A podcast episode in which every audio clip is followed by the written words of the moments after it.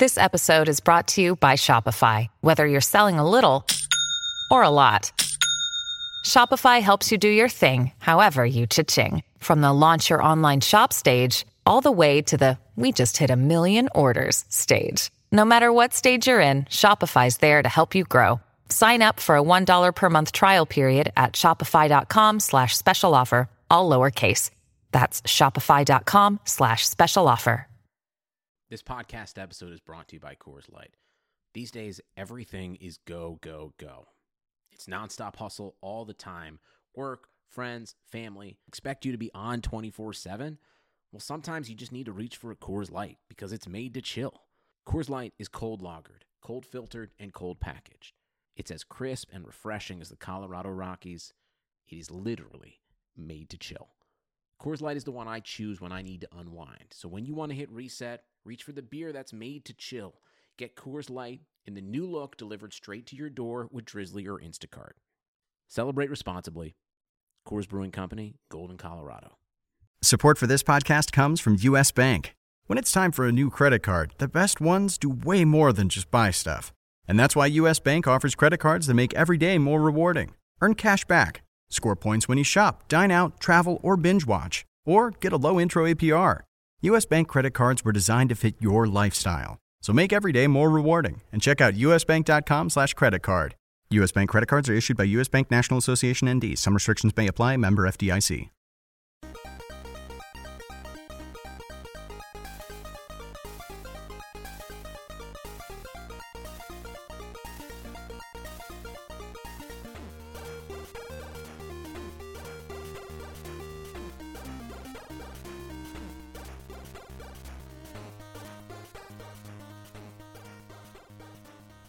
Welcome to Offensive Assault, RotoWire's dedicated first person shooter podcast.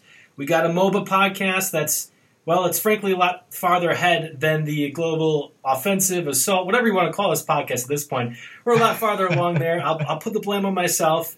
Fiesta Watch has been doing a great job over in the MOBA section, but we've missed a lot of action in CSGO, Overwatch, and Call of Duty. Uh, our host from Fiesta Watch, Wyatt Lyles, will join me today to talk about Call of Duty, Overwatch, and everything else first person shooter, but also we have a new guest, Christian Kutlik, who is our main man for Call of Duty. He's done all the articles for the CWL group stage uh, rounds, previews, recaps, notes. It feels like you're just you're just doing everything right now, Christian. Yeah, I'm basically running Call of Duty right now on the site. It's kind of uh, exciting. you, you say that you say that with a smirk on your face. I, I have a feeling about reading I- I- between lines that's not actually an exciting thing for you. well, no, I'm just I'm surprised myself that I've kind of like took over this branch. You know, like it's a cool place to be in. That, Well, that's kind of why I'm taken it saying it with a smirk on my face. Well, because you've taken it over, now we're going to have to ask you all of the hard hitting questions and your opinions on everything. Um, and be careful, because I have gotten more predictions right Yeah, you about have. these group uh, stages. Before especially you- group re, group blue. You got right. What do you mean it was group? I had I had all of them. Besides, I had group blue, I had yellow, I had green. The only one I got right was green. I don't take So too much offense to it. That's okay. All you have to do is admit that I'm the better podcast host and the better guesser of Call of Duty information. That's fine with me. That's all I need. Don't give it to him. Don't do it. Stunned Don't silence from the crowd. Don't do oh it. my god! I Don't do this it. goes. This is my first podcast. I can't really say. well, let's just move right into the action right here. Uh, this podcast kind of be going to be more devoted to, I think, past stuff that we've kind of missed on covering in the last few weeks, um, as opposed to kind of looking to the future of a lot of things. So let's go ahead and talk about with Christian now. Let's go ahead and talk about the CWL Global Pro League. We've now seen eight teams advance to the playoffs, two from each group: red, blue, yellow, green, all the colors of the rainbow. We have Team Envious and Splyce from Group Red, Evil Geniuses and FaZe Clan from Group Blue, EE United and Luminosity Gaming from Group Yellow, and then Optic Gaming and Enigma 6 were the last ones to qualify for the playoffs.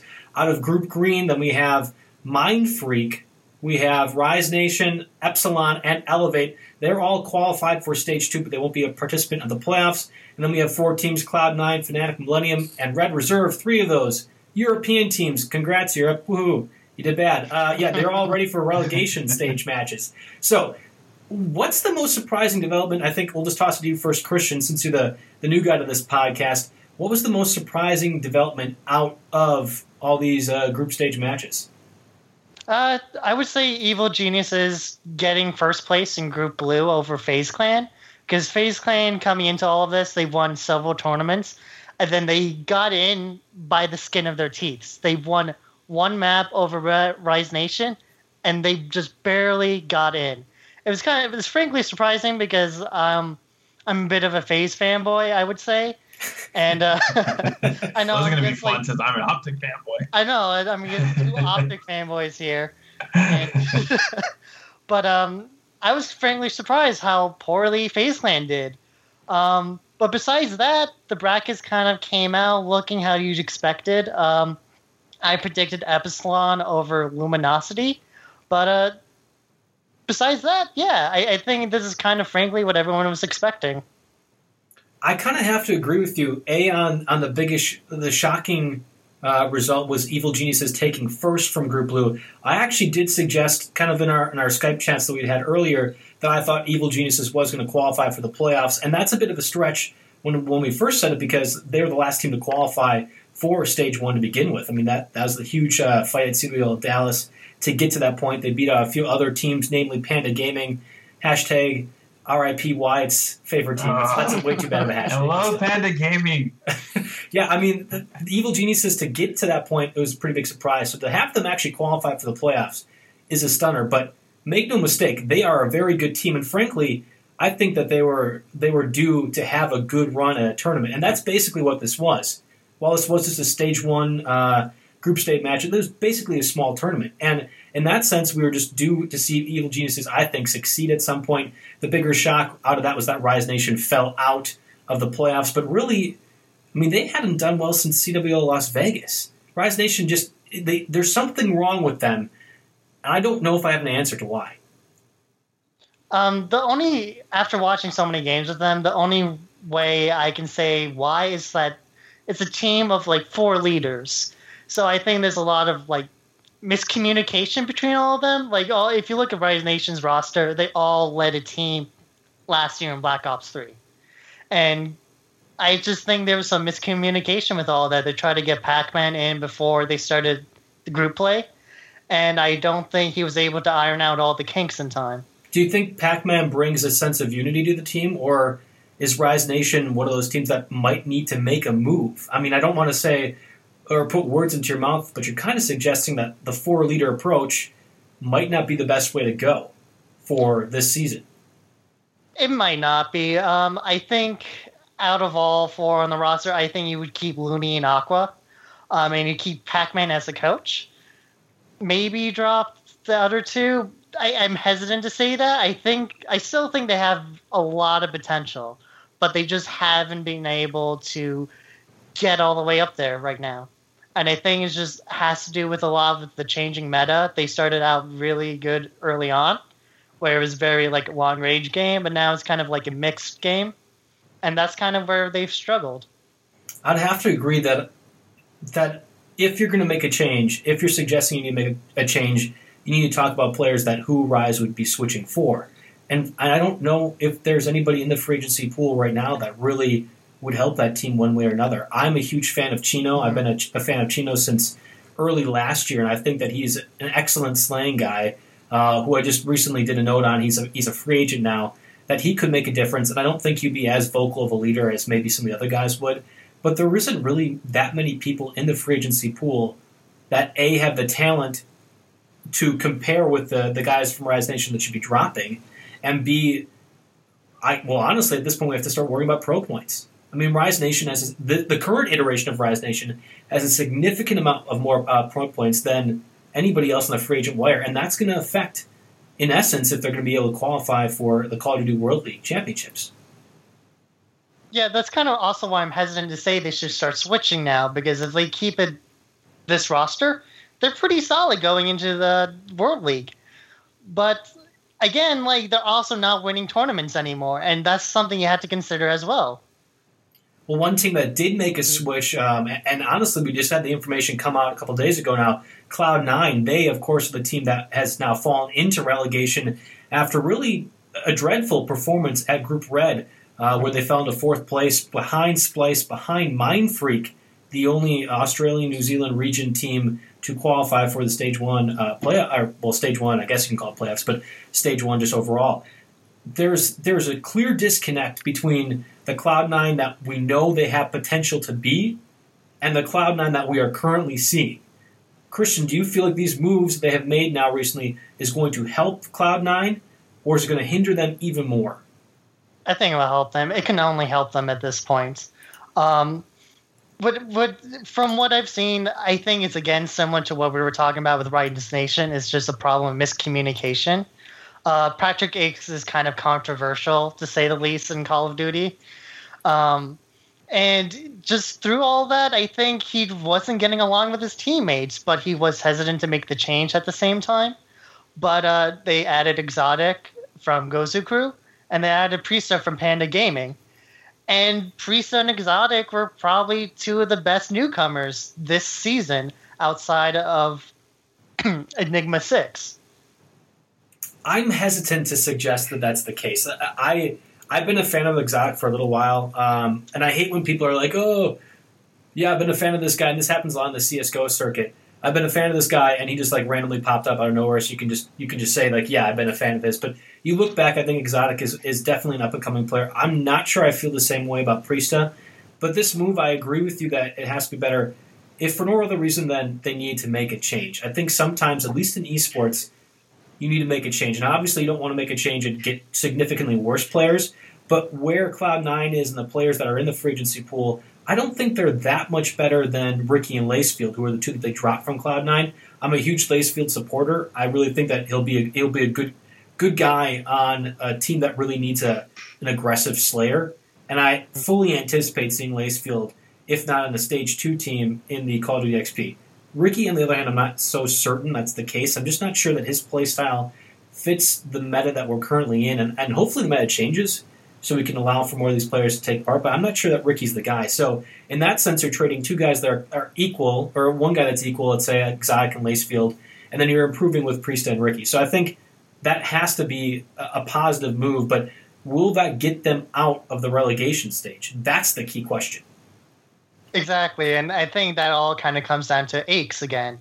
Aches is the leader of Cloud Nine, and he's been the leader for quite a while now. And he seems nice, but I we don't know what goes behind the scenes. But for some one reason or another, it's like it just falls apart during games. Like either all the cards are on the table and he does excellent, or he's just kind of like floundering and the whole team flounders. I I think Aches, both as a leader and a player, is probably the most polarizing person in competitive Call of Duty right now. I think that Killa probably had that role for a long time, but he's largely been passed over as a guy that we, we look to and, and believe that he's a true pro. And I, I actually admire Killa, but I think that's fair to say at this point, at least what he's been doing right now in his career, that he's past that. So I think Aches is the most polarizing player in competitive Call of Duty and that's because he's so good yet. I know that he's a bit on the older side if we're talking uh, different generations of players, but at the same time, we can't discount what he can do from a leadership perspective, but also the knowledge of the game. That's why I think that he provides more so than I would say, you know, ninety percent of the players right now. I think Aches provides a different sort of mindset that you can't really get from from anybody else. Yeah, exactly. But the problem has just been like he just can't pull it together that's been my impression. Like ever since like Las Vegas, it's just been one problem after another, and it's either he he can't just from where he is in the game, he doesn't seem to have like a broader sense of like map control or even being able to know where to pressure people.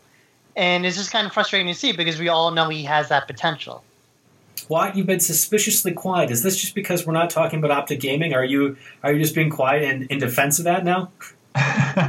no, no, of course. I, I, mean, you guys were having a really good conversation, so I was honestly just eating it up, just listening to it. Um, but I mean, I think I just have a, just a couple comments, just you know, on, on a couple things you guys touched on.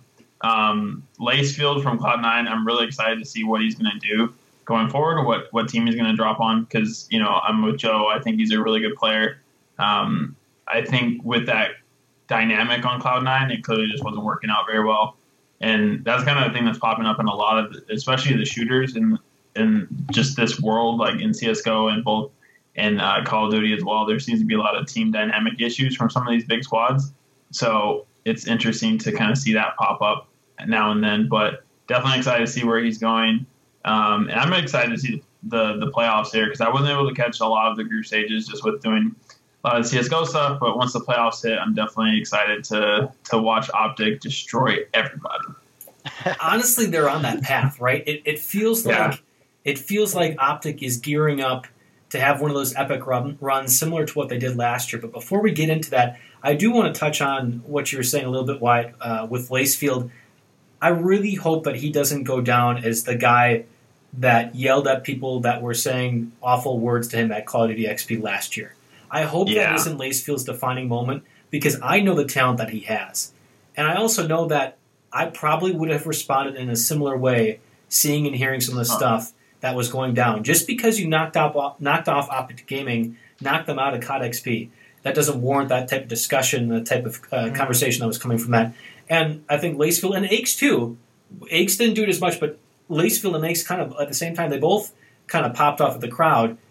I hope that isn't his defining moment because I know he's a better player than just that, and I hope that he can find a right situation to show that. I agree. And- the part that that's so so bad about that specific instance at Call of Duty XP is that that was a hell of a match. I mean that that Oh, went yeah. you know that went to game five. It went to round eleven and search and destroy. Like it came down to a one v one. Like that was a hell of a match.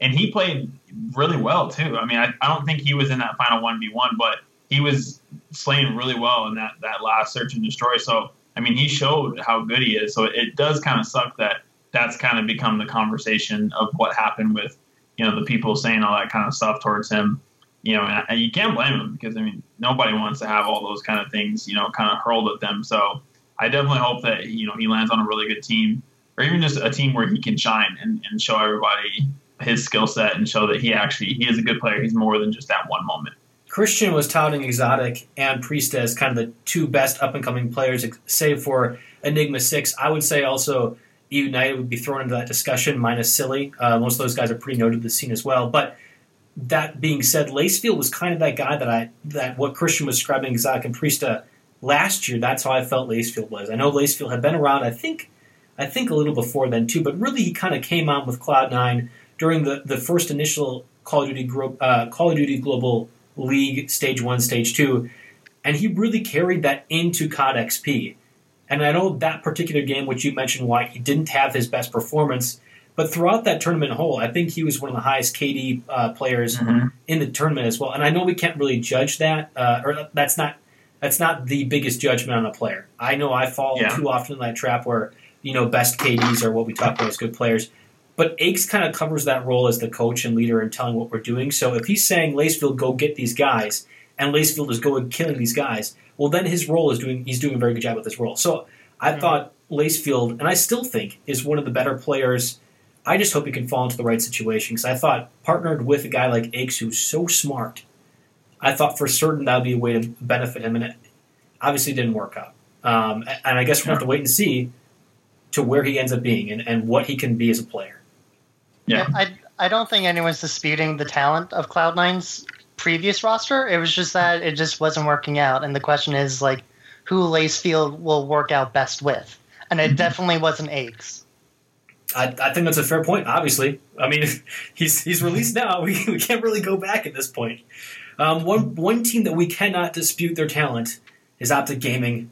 Uh, I mean, they thoroughly destroyed Group Green. Goop. Oh my God, Goop Green. Yeah, really, that's the name. Goop no, Green. Group Green. The Green Wall dominated Group Green. Surprise, surprise. Frankly, though, I, I kind of thought that was the weakest division of all of them. I mean, we're looking Mhm. at two European teams now. I liked European teams last year. I still think they're okay this year, but they had proven to be not as successful as their NA counterparts. So, in my mind, Group Green was the weakest of the group, but yet still, I mean, Optic Gaming won every single one of their series against their oppositions. We can't really discount that, despite the the less than performance from the team. So, Optic Gaming, I think, is it's a consensus among this group is the best team heading into the Stage One playoffs. Correct?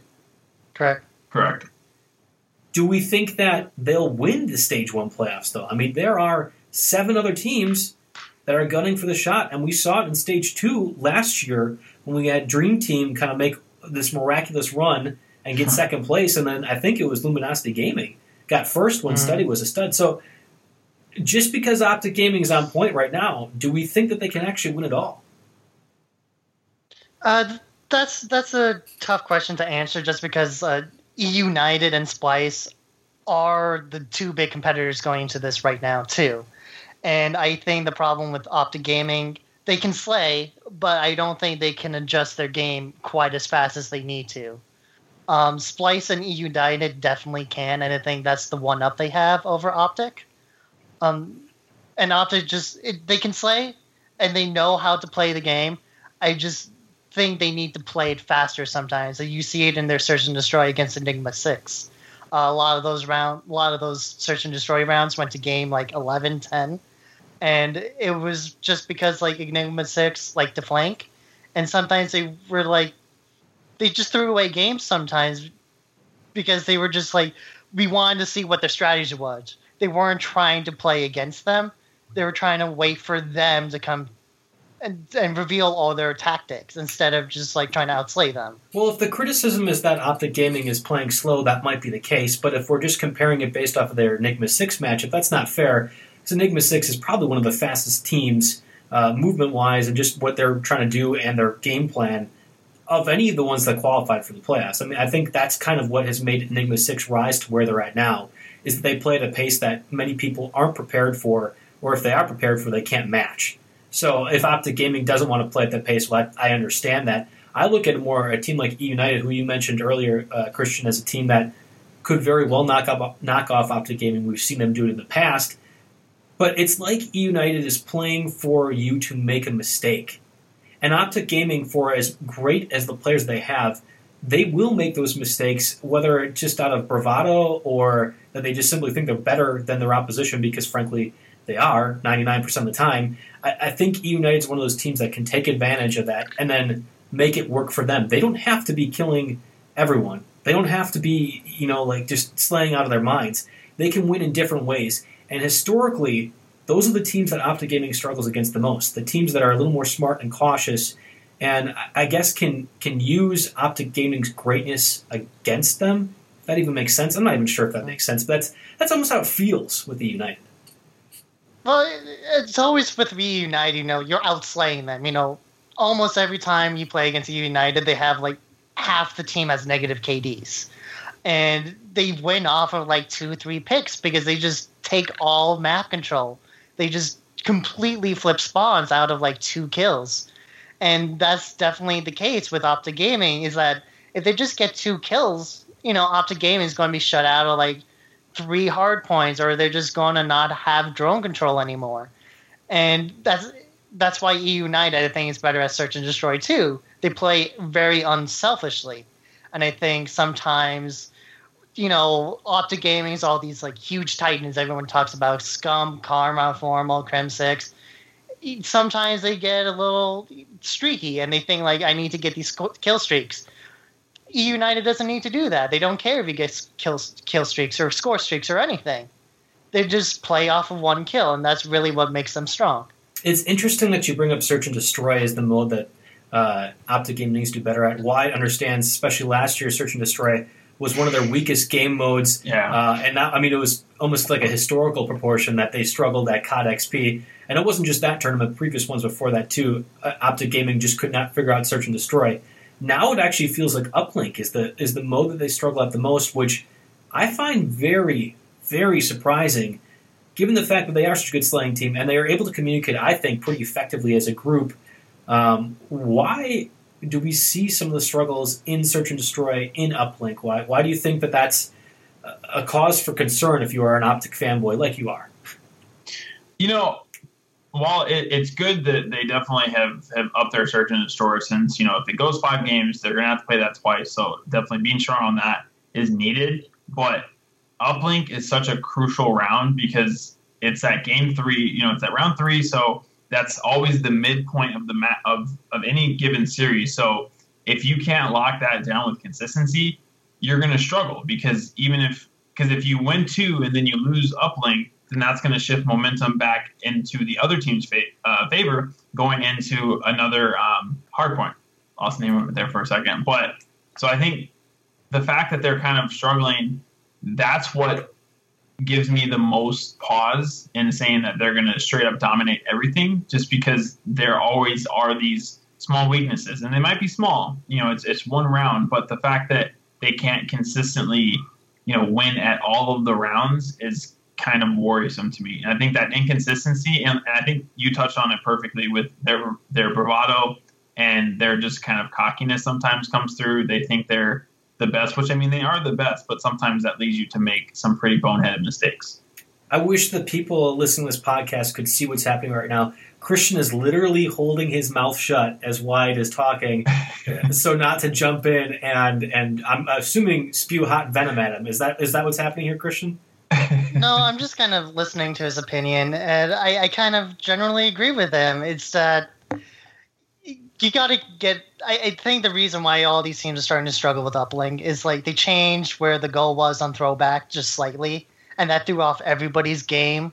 Like you saw a lot of missed throws at like I think CWL Dallas, just because that was like one foot back, kind of just threw everybody off. Even FaZe Clan had a lot of trouble with their uplink game, and FaZe Clan's kind of infamous for uplink. And also, I think it has to do with a lot of the maps, like Precinct um, I think a lot of teams are very practiced on throwback because you have search and destroy throwback, hardpoint throwback, and uplink throwback. So everyone knows that map very well. But then you have precinct and frost, and those are two very like small aggressive maps.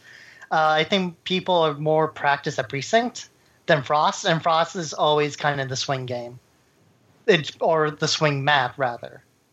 That's fair. And, and, honestly, I should I should clarify with my comments on Optic Gaming. It's not that they've struggled entirely at uplink, but there are certain maps they have definitely struggled at.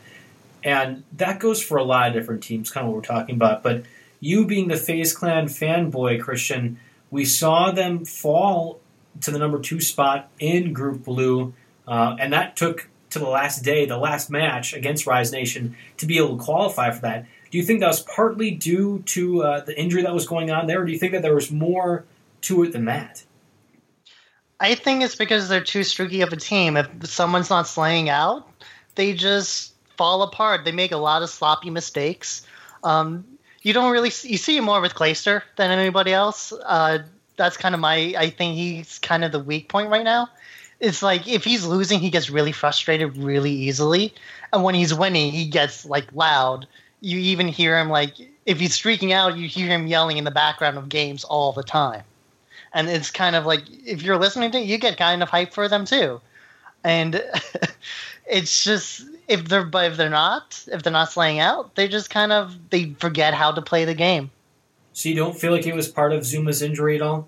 I mean, we learned that um, thanks to Dexerto's good interview. I mean, honestly, that I hadn't even known that was an issue until we kind of saw that creep across my Twitter timeline today. But Zuma appeared to be injured, was dealing with a bit of, I guess, it was a cyst in his hand, um, and that was what caused a bit of the issues. He still felt like he performed pretty well. I mean, I think the statistics would say that he was pretty pretty good too. But I have to imagine that having a guy of his caliber injured in any way affects your team's performance somehow. Oh yeah, but like recently this season, Zuma's not like the big playmaker he is anymore. He's really left that to um, attach and enable right now like that's really the two Clayster and Zuma have taken a step back in FaZe Clan. They play more for support, especially Zuma. Uh, he plays more for spawn control, and attach and enable are the ones that kind of are supposed to slay out.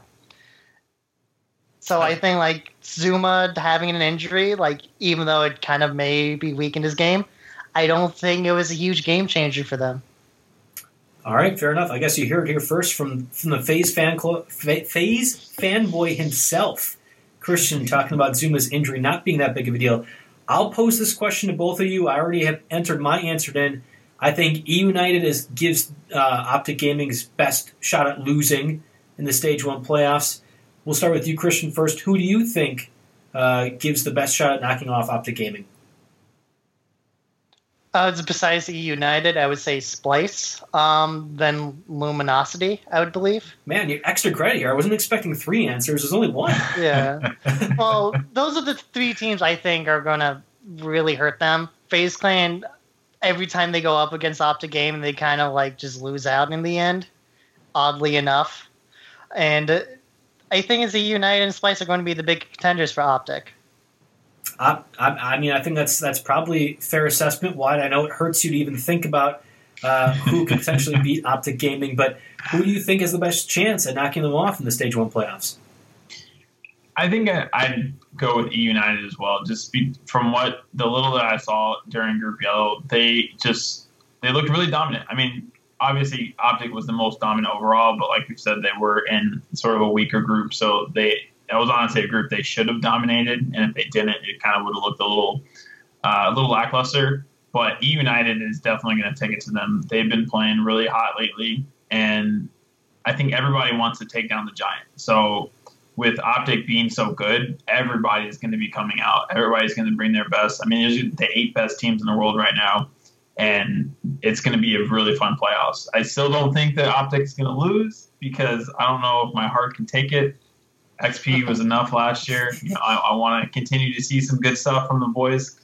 Uh, but you know, it, it's going to be fun though, and I think an E United Optic Grand Final. You know, I think that would be amazing, and it, hopefully it goes the distance. We've seen that final so many times. That's my only thing. And I, I don't know if I get tired of seeing what I would deem to be an upset team in a United there. I, I guess how many times though do they have to get first or second place for them to not be an upset team anymore? Right? That that's I mean, I think they're past the point of being an upset and now they're probably one of the best teams. I would love to see a FaZe Clan Optic Gaming final where FaZe Clan actually wins. I think that you can't have a rivalry without both sides winning games. And right now FaZe Clan is horribly on the wrong side of that rivalry. So I'd love to see FaZe Clan get a win, maybe even before Stage 2 uh, the stage two playoff starts or even COD XP. I, I kind of would love to see a little bit of an EnVyUs Optic Gaming match in the finals. I think that we're all kind of sleeping on EnVyUs a little bit, and we know what kind of potential they have. That roster has not changed. The meta is fitting now more to the playstyle they like. I think as JKap gets to understand and learn the game even more, I think the more time you give him, the more dangerous EnVyUs becomes. And I think that the fact that none of us even mentioned them until this point that that's to me normally when EnVyUs does their best when they're when they're not even being discussed in the conversation.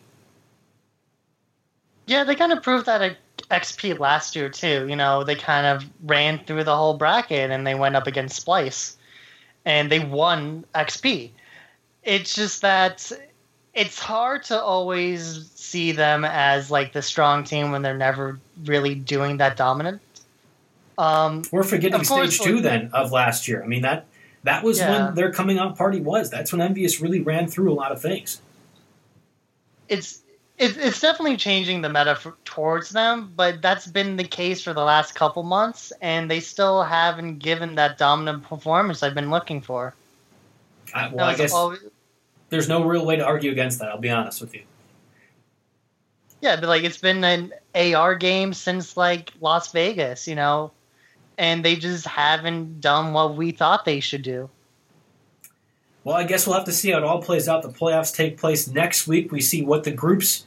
Well, I, I don't even know if it's the groups. We just see how the playoffs go ahead and work themselves out. The group drawing will be tomorrow. Christian, we're going to have to have you back on again to discuss more Call of Duty action. Clearly, you know way more than Wyatt does, so that's now two people that are more on top of things than Wyatt.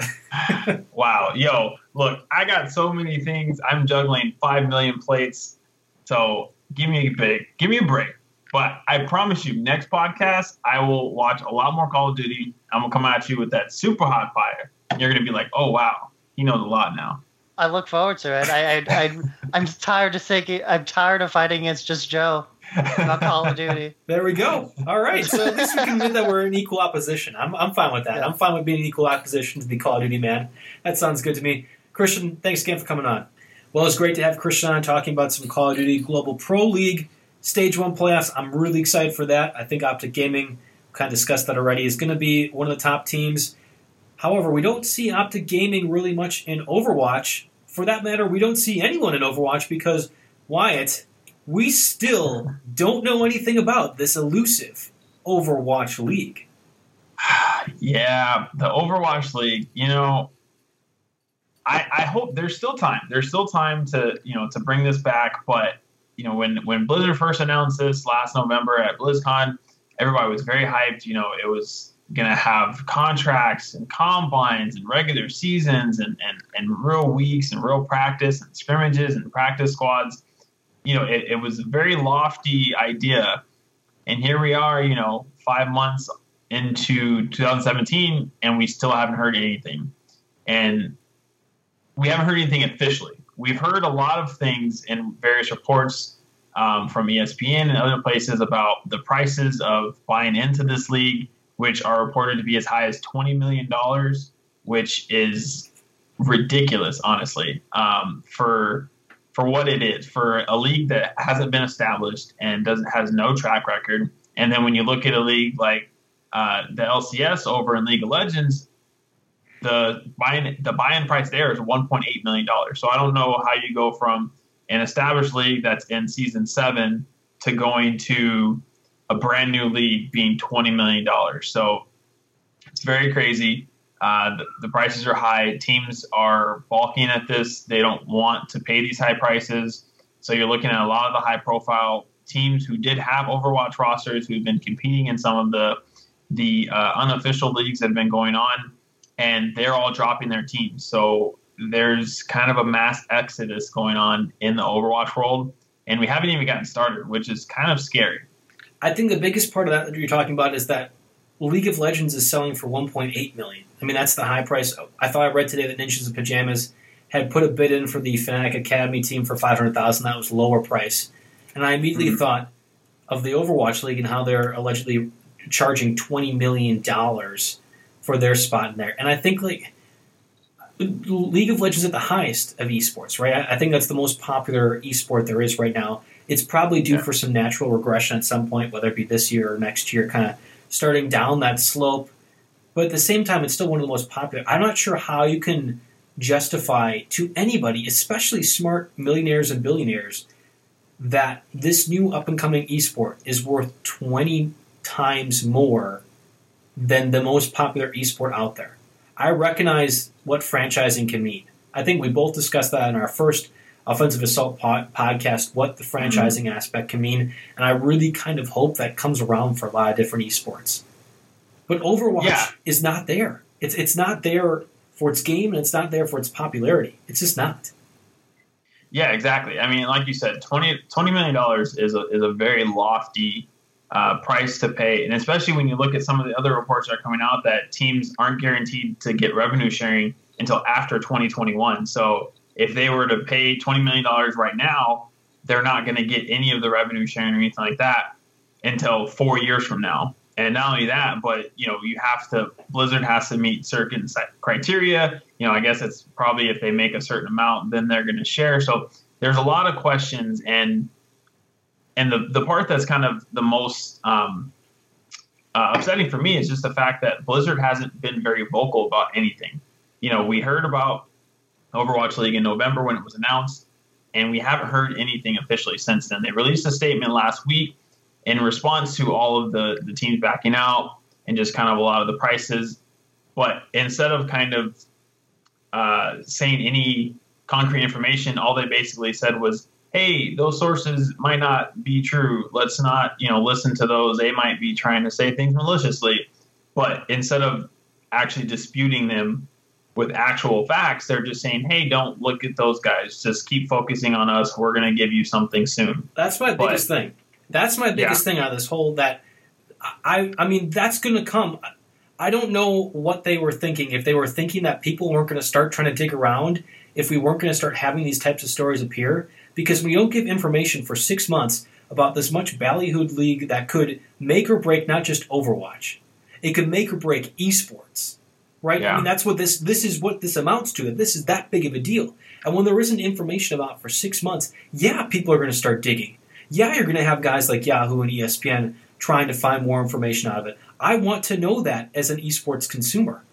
And mm-hmm. when they're not providing that to me, which they have not, I mean, we've had to just go look through videos of things where they are showing general concepts to uh, investors, and that's how we found our first information. When you're literally not providing any type of information, that's where people like me get concerned because I want to see this succeed. I want to see esports succeed, and we can't mm-hmm. get that when we're not getting the information. So yeah, when we are asking for twenty million dollars for for an Overwatch franchise stake, that's a big deal, um, and, and I think that it's a bigger deal that they didn't just actually provide information. To your point, I think the fact that they kind of said no, actually, just don't look at these things. It's okay. It's fine. Tells yeah. me that there are bigger concerns that they really don't have that, or and I don't think this is the case because I actually respect Activision Blizzard's company, or that they are just horribly mangling this as a PR standpoint and they just are saying, oh, you know, we're just going to try to lead them on as best we can until we actually have information. I, I don't think they're thinking that.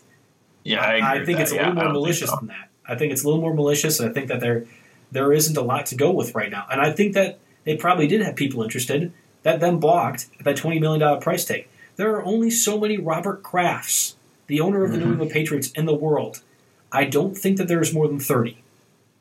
Yeah, that's my thing. I don't think that there's more than thirty people that are willing to put twenty million dollars down on what really is still an experimental thing in esports. Because this is again, this is not just about Overwatch. This is an esports yeah. in the structure. Exactly. Yeah, and I think there were a ton of teams that were interested. I mean, that you can see all, all of the teams that picked up Overwatch squads, and so there was a clear um, want for this kind of league. And just with Overwatch being so big, I mean, it won so many Game of the Year awards last year, and you know, it's ranked. It's got its own ranked mode and you know they got the OGN league going on in Korea. So you know there's a lot of uh, hype for it, and there's a lot of want from a consumer standpoint for more Overwatch. Um, so I think there was a lot of teams, but then once they started seeing these price tags, it just was a little bit too much, and it's just you know I think Blizzard may have kind of overshot things a little bit. They thought it was going to be a bit more, I guess, hyped. I thought they'd get more investors than they did. So I think you know hopefully they're they're kind of talking right now and trying to reevaluate and see how they can pitch this a different way and get a lot of these teams back because like you said this is something that could make or break esports if the Overwatch League succeeds and they deliver on the promise of contracts and revenue sharing and you know actual structured leagues like we see in the NFL and the NBA uh, that could be a very huge thing for esports. So only time will tell. We'll see what happens, but right now it's not looking the best.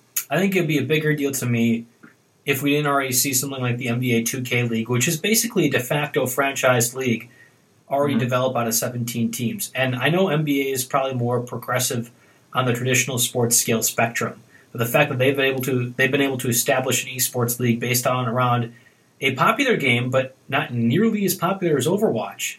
They're mm-hmm. able to develop a, a, a, league around that, and we can't see something like Overwatch get to be an esport and, and have its own league and something that just it's really frustrating to me, and it's frustrating to me because I don't I don't think Activision Blizzard understands quite the the severity of a failure like this would be for not just their game but for the scene. I mean, people are still going to play Overwatch, regardless yeah. it's an Overwatch league or not. However, people's livelihoods and, and what people are going to invest into into into esports could drastically be affected should this thing kind of kind of flame out. I don't think it will. I think cooler heads are going to prevail. I think that they're probably going to put the asking price down a little bit more because this is something real, this is something tangible, and they, they I mean, people are interested. To your point, consumers, everything else, they're interested. But man, doesn't make me feel good right now. I agree. Well, give me give me some CS:GO news. I need to get a little cheerier right now. This is way too this is way too downtrodden at this point. All right. Well, I mean, I don't know if this is going to cheer you up any better. Um, we've got some. I have a couple topics that we want to look at. That's not how we should start this. um, so starting off, uh, just a small thing. Well, I mean, not not small. It's kind of becoming a little bit of a big thing. So FNX, uh, former player, he was on SK last year, and he left that team due to reported uh, team issues and and just sort of uh, he did wasn't gelling with the squad and now he went to Immortals right after that, uh, which is another Brazilian team. You know, so he went from the kind of the main Brazilian team to kind of the little brother uh, Brazilian team in Immortals. And after three months, he has been benched once again, and again it has been uh, reported that there's a lot of locker room esque type issues. So you know, like I mentioned earlier when we were talking about Call of Duty, it seems like this is something that's popping up quite a bit. This whole issue of um, there being, you know, player issues and not being able to get along with your teammates. And well, I, that you know, getting along with your teammates is something that is inherent in all esports or all sports in general. Right. I think esports is sort of particular in the fact that, you know, in basketball, yeah, you have to get along with people. But when you're on the court, you know, there's a certain motion to everything, and even if you don't get along with somebody, you can still pass them the ball. You can still, you know, block for them, that kind of thing. Um, but when it comes to to esports, I think, especially with a game like CS:GO and even like Call of Duty, that's very tactical in nature. I mean, tactical is more on the CS:GO side. Um, there's tactics in Call of Duty too, but just the nature of CS:GO, having it be based by rounds and actually needing full-on strategies to take bomb sites.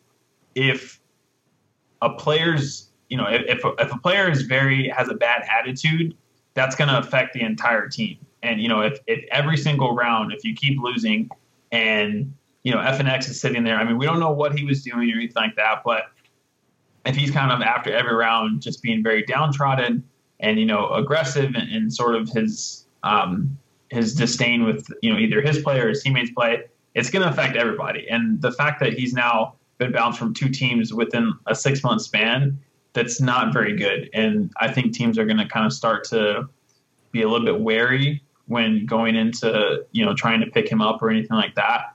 But I mean, Joe, do you think do you see that too as far as with the whole team dynamic? Is it a little bit different in esports than it is with normal sports? Well, first, be honest with me. You would never have used the word downtrodden if I hadn't used it to, to get into this conversation.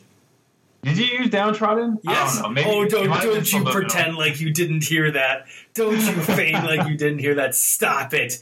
You know you heard downtrodden. That's exactly why you said it there.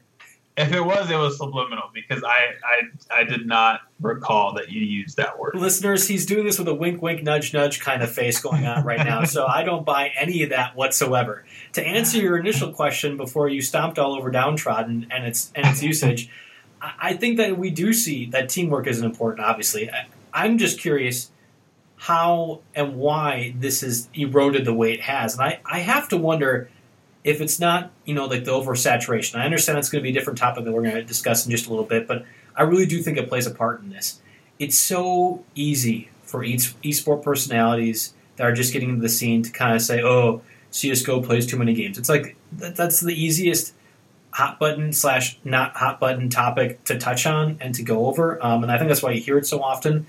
Mhm. But it's a hot button topic because it's the truth. Like we all want to watch CS:GO action, but the amount of traveling that these guys are getting put through, um, the amount of moving around that's going on, I- can't imagine that helps your psyche in a positive way. Even if you're winning all these matches, like I think winning kind of is a, a cure all for things, but at the same time, you're going to get sick of these guys, especially when you're in such high stakes situations and people are bitching and yelling at you. Like what we hear on the comms, I mean, that's a, that's a normal thing when there's seven hundred thousand dollars on the line for first place or whatever Yeah. else. You know, the, stress of that is going to weigh in on it, and I think that that makes a mark on, on players and why the team chemistry doesn't work. I think that you would ideally love to go to battle figuratively and literally with your best friends, uh, especially in this kind of atmosphere. Best friends being the fact that you can communicate with one another and, and let things fly. But I just can't imagine if somebody was verbally berating you, you know, month after month, whether it be a positive or negative thing, you know, how even if your team's winning, that weighs on you. That has to Yeah. weigh on you. And I wonder if that's the case here. We don't know, obviously, enough about the situation really to to speak specifically on this behalf, but that's where I think that we see these changes. It's not so much that the there's no talent or whatever else. It's that when we're talking about team chemistry and gelling, I just don't want to be with somebody that's going to be yelling at me the whole time and getting down on me. Certain people know what it to do to get your you know to get you upset, and Mhm. that might be just the situation here. Exactly, yeah. And you know, if you look at SK after FNX left too, you know, SK is always going to be one of the best teams in the world of um, CS:GO. But after he left, they they did seem to play a little bit more loose, and they started winning more. So I mean, I think there was a clear issue there. I mean, time will tell. what happened with Immortals after that. But I do think uh, the point you brought up about sort of the oversaturation and that kind of weighing on you, uh, it has to play an effect on a, a person's psyche because you know that's going to be our, our, the main topic that I wanted to touch on here. Just because in the last couple weeks there hasn't been a ton of, of you know tournaments. We have our our normal leagues going on, but uh, a few weeks ago we had three tournaments in the span of two weekends. So you had DreamHack Austin at the last week of April. Uh, and then directly after that, the next week, you had IEM Sydney and DreamHack Tours in France happening basically at the same time. Uh, IEM Sydney had some group stages during the week, and then DreamHack was just on the weekend. But so you had two tournaments happening at the same time, and G2 Heroic and Hellraisers had a hell of a time that week because they're all Europe based teams. So they flew out to the United States for DreamHack Austin and Texas, and then immediately after that went right back to France um, for DreamHack tours. So there's just a lot, a lot of travel for these teams, and it doesn't seem to be a, a, an end in place because you know at the end of last year, everybody, like you said, that was a hot button topic. Topic. Everybody was looking at how many games they played versus everybody else because you know they do play a lot of games in each game, especially there's been a lot more competitive uh, games where you're going closer to 30 rounds every time. So these games are lasting quite a while, and just you know the the grind of resetting every single round, having to do new strategies, having to to you know tweak your your tactics as you're going. So it has to be rough to just play this many games, and I just feel like there has to be a better structure. I mean, if you look at the Call of Duty how they do things, you know, it seems very structured. They do have, you know, like they had Las Vegas and Dallas and, Florida. So I mean, they do have these sort of events that happen all across the you know United States and just in different places. Even that we had the one in London, but there just seems to be a bit uh, a better structure in place than we see in CS:GO because there's just so much happening. So I mean, Joe, do you know? Do you think there's a way out of this? Do you think they need to revamp the scene? Um, so, you know, yeah, what do I you think, think that, they can do? I think that COD's new schedule that they're doing, there there are some downfalls to that. I, I love Call of Duty probably more than any other esport out there, and I will admit that there are still things that could be fixed and that will need to be done. I think this is an improvement um, based off of the online uh, Call of Duty World League, which we saw last year, and there were some obvious pitfalls from that. Now we're seeing it not be online; it's being played on LAN but I'd actually like to see more of the games take place between other teams, not just basically four mini tournaments all wrapped into one big name. That's kind of what this is now. There's mm-hmm. so there's some pitfalls of it, but I think I'm curious about your point that you mentioned uh, in regards to the oversaturation in CS:GO. That they're kind of going, the matches are going on longer. We're seeing teams go to 30 rounds. I wonder if that isn't, you know, a catch 22 situation that there's more film on these teams because they're playing more so teams could then see what they're doing, plan for the strategies, and though that's how these games get extended, right? I, but yeah, I think that that plays a part in it. Um, but I think what we would, what we could find, we, I don't know if we'll be able to, because I think short answer is there's so much money in CS:GO, there's so much money in esports right now that there aren't going to be less leagues. I don't think that there's going to be unless there's some way to get the two leagues and all the other tournaments to you know like revenue share all the money, which again not possible because everyone wants to make money and they want to make yeah. more than their people. So it's not possible. But if that were the case, and then we saw a uniformed strategy and a system get made, I wonder if a that would help with player. I'm going to say player development, being making more teams become relevant. A and B teams sticking together around longer, and then C. I wonder if we would still get the same kind of quality competition I guess you would speak to the quality competition though. Like, are these 16 to 14 games actually good, or is it just like, well, that guy made a stupid mistake, and now uh, you know G2 is able to rattle off a seven round advantage that they didn't have previously? Well, yeah, it, and that's the thing. Like, they a lot of them they are going you know to 30 rounds, but I. at least in my you know respect, I, I do watch quite a bit, and it seems like there isn't while the end score does come out 16 14, you're like, hey, that must have been a really close game. A lot of these games are ones that start out 10 to 5 or, you know, 12 to 3 on one side, and then the other team flips it. So right. It, it's, it's not as if there's a lot of back and forth. I mean, that's what we did have in the past. Um, like, you know, a lot of the SK Astralis uh, Grand Finals or even the Astralis Optic games from um, E League and from ECS Season 2, you had a lot of games where it was back and forth and you had some really good action. But at least it, with IEM Sydney and even with a lot of the games towards the end of the um, ESL Pro League and even in ES, uh, the ECS Season 3, there is just a lot of, of one sided games being flipped back and forth. Um, and, and that's not necessarily good CSGO, in my opinion. Um, it's not bad because, I mean, bad is when you have like 16 0, 16 2. Um, when you know when a team like SK is playing against I don't know Rush or Right. or Ghost Gaming stuff like that. So like those are when you kind of see the the bad CS:GO. But on the flip side, you know, one team that goes 12-3 and then if the other team goes 12-3 to force overtime, I don't necessarily call that good CS:GO. No. um, And I you know, don't- I don't either. Yeah. I think it's an oversaturation thing. And again, I don't think we'll really see an answer for that anytime soon. I just don't see, you know, guys that are making tons of money saying, "Oh no, actually, I'm going to take my money away to better help Yeah. the esports scene." That's that's not going to happen. yeah, Unfortunately, that's the case. And unfortunately, we have run out of time. This has been a longer offensive assault podcast, uh, but a lot of things to catch up on.